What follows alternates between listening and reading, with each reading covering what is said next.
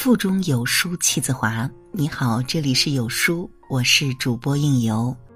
今天要为您分享到来自罗云霞的文章。你陪伴孩子吃的每顿饭里，都藏着他未来的样子。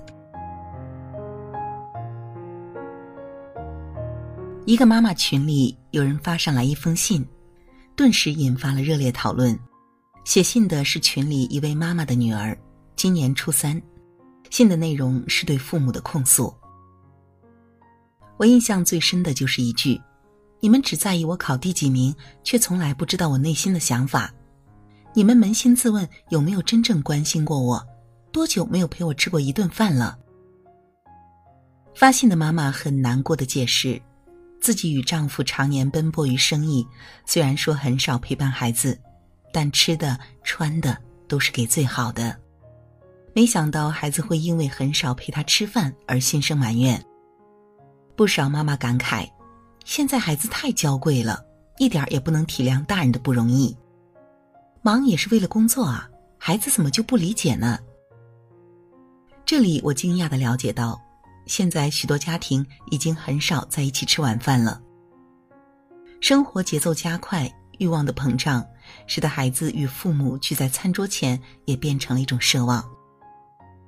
最后一位做律师的妈妈发表了不同的意见。她说：“法庭上一些问题孩子，大多数是父母很少陪伴，尤其是很少在一起吃饭。孩子啊，其实挺可怜的，内心非常孤寂。”此话一出，妈妈们顿时沉默下来，陷入了沉思。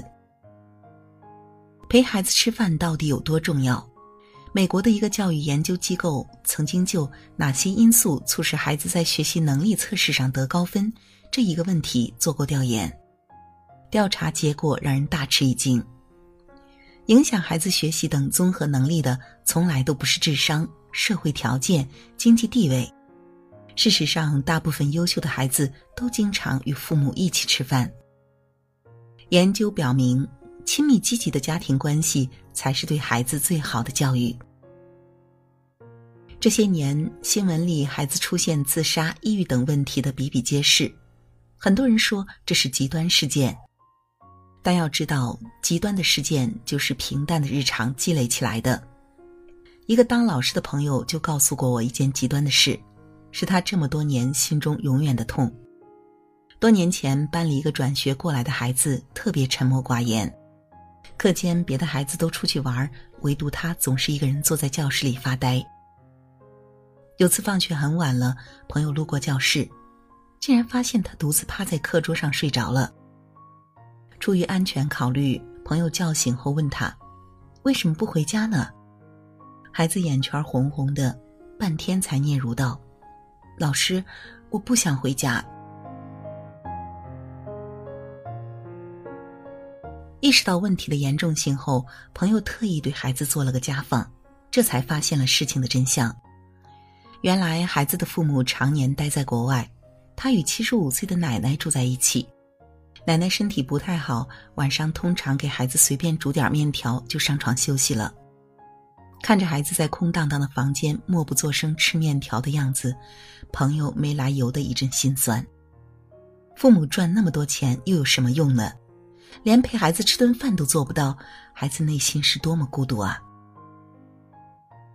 此后，朋友经常带孩子回自己家吃饭，尽可能的让他感受到一些家的温暖。可是没有想到，悲剧还是发生了。孩子在年三十的晚上跳楼自杀了。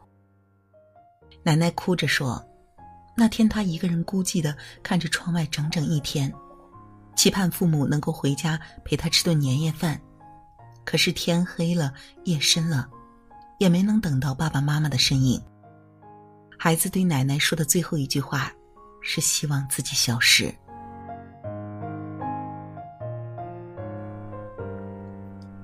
生活中，很多父母认为陪伴孩子吃饭只是件小事儿，可对于孩子来说，与父母一起吃饭却是最渴望也是最开心的事。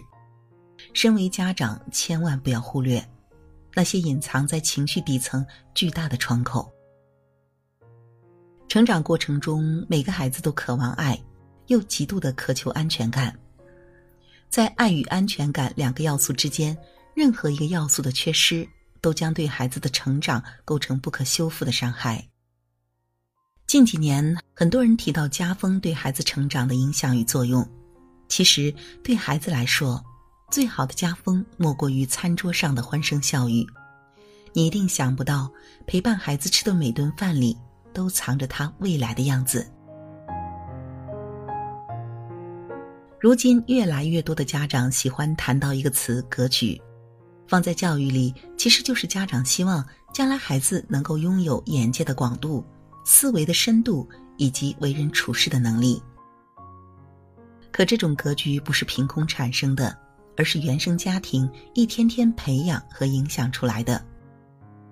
美国哥伦比亚大学经过近十年的数据收集，就发现能走到人生丰盛顶点的人，大多童年都有父母高质量的陪伴，特别是能经常与父母共同进餐。那么，经常陪孩子吃饭究竟有什么好处呢？首先，常和家人吃饭的孩子成绩好。餐桌是孩子学习词汇的重要场所。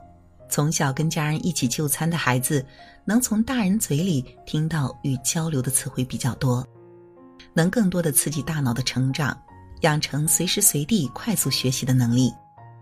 一七年，北京市文科状元在接受媒体采访时就坦言说：“父母从小营造的家庭氛围，让自己走了很多捷径。”其次，父母可教会孩子餐桌礼仪，餐桌教育是家庭教育的重要部分。我们特别头疼，熊孩子在餐桌上打闹、吃独食，把菜翻个底儿朝天，食物咬了一半放回去，这些不良的就餐习惯。若家长能第一时间纠正，将来孩子就能有良好的餐桌礼仪，进而懂得尊老爱幼，享受分享的快乐。这将会对孩子以后的社交、人脉、气质产生深远的影响。最后能培养孩子的专注力。仔细观察，你会发现，若一顿饭是半个钟头，不论孩子是否在吃饭，孩子都会被大人的表情、声调，甚至细微的动作所吸引，注意力也能集中在大人的谈话内容上，这非常有益于培养孩子的专注力。当孩子习惯了在三十分钟内集中精力之后，会逐渐提高自己集中精力的时间。这种优势将影响孩子的一生，让其他孩子望尘莫及。比起任何书籍或是教材，方法更简单、更有效。良好的习惯往往是生活中的一点一滴，通过细节慢慢培养出来的。《厨房的哲学家》一书里，法国作家布里亚·萨瓦兰提到一个有意思的洞察：与其他场合比，餐桌旁的时光最有趣。这里的有趣呢，我理解为家长与孩子之间的感情最能在吃饭的时间里欢畅流动。美味的晚餐、亲切的笑容、温柔的声音，都是你与孩子之间精神交流、情感传递的纽带。这将成为孩子一生当中最美好的记忆，鼓舞他勇往直前。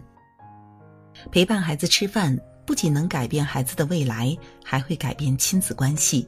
已经是很多学者的共论，所以说到这里呢，真是想提醒那些常把工作太忙，真没有时间陪孩子挂在嘴边的父母。你能有多忙呢？忙得连每天陪孩子吃顿饭都是奢侈，那你再忙，有人家总统忙吗？即使是奥巴马，他在白宫工作时，每天晚上也会准时陪两个女儿吃饭。而且尽可能的抽出时间与孩子谈心聊天。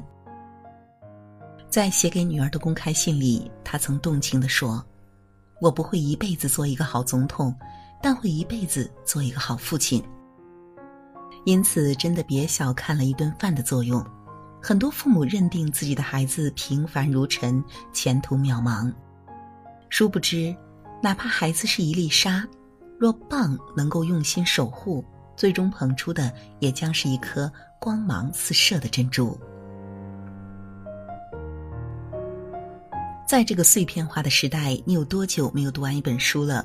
长按扫描文末二维码在有书公众号菜单免费领取五十二本共读好书每天有主播读给你听。欢迎大家下载有书共读 app 收听领读。我是主播应由在美丽的中原城市郑州为您送去问候记得在文末点个赞哦。